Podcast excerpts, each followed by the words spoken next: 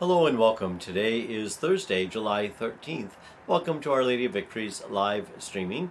Today we'll continue looking at the book of Genesis. Today, Genesis chapter 44, verses 18 through 21, verses 23b through 29, and then chapter 45, verses 1 through 14. A little bit of a longer passage, little pieces, I should say.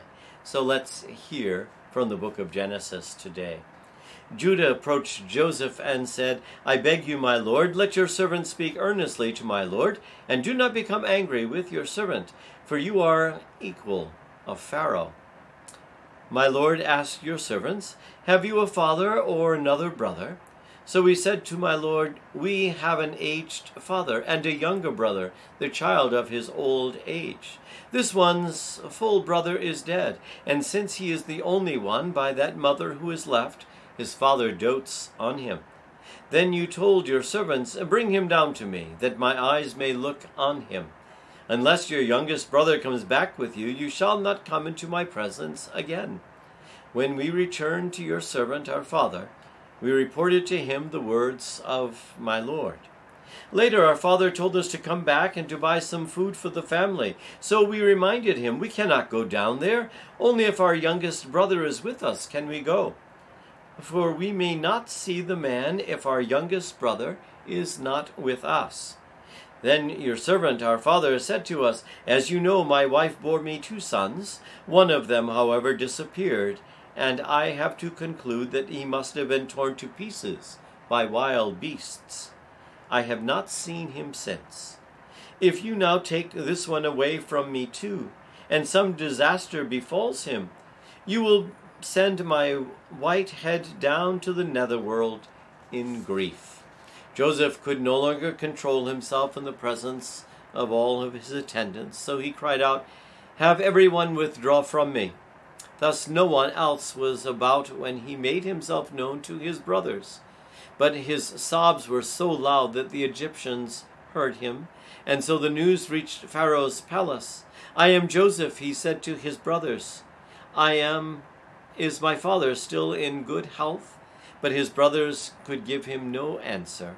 So dumbfounded were they at him. Come closer to me, he told his brothers. And when they had done so, he said, I am your brother Joseph, whom you once sold into Egypt. But now do not be distressed, and do not reproach yourselves for having sold me here. It was really for the sake of saving lives that God sent me here ahead of you. The word of the Lord. Thanks be to God. Oh, I think we've all experienced moments when we realize that things can no longer continue as they have. I can't keep eating like a teenager. I can't keep going all week with so little sleep. I can't stand the fact that my sister and I are not talking any longer. I can't pretend any more that my son or my daughter is not in trouble. Oh, we all reach the point where we have to face what we have done or what we have failed to do and we know that we need help.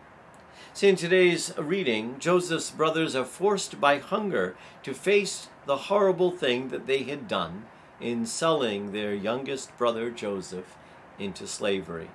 As we read in today's first reading, Joseph is now in control and he can make his brothers pay dearly for their cruelty. But Joseph doesn't.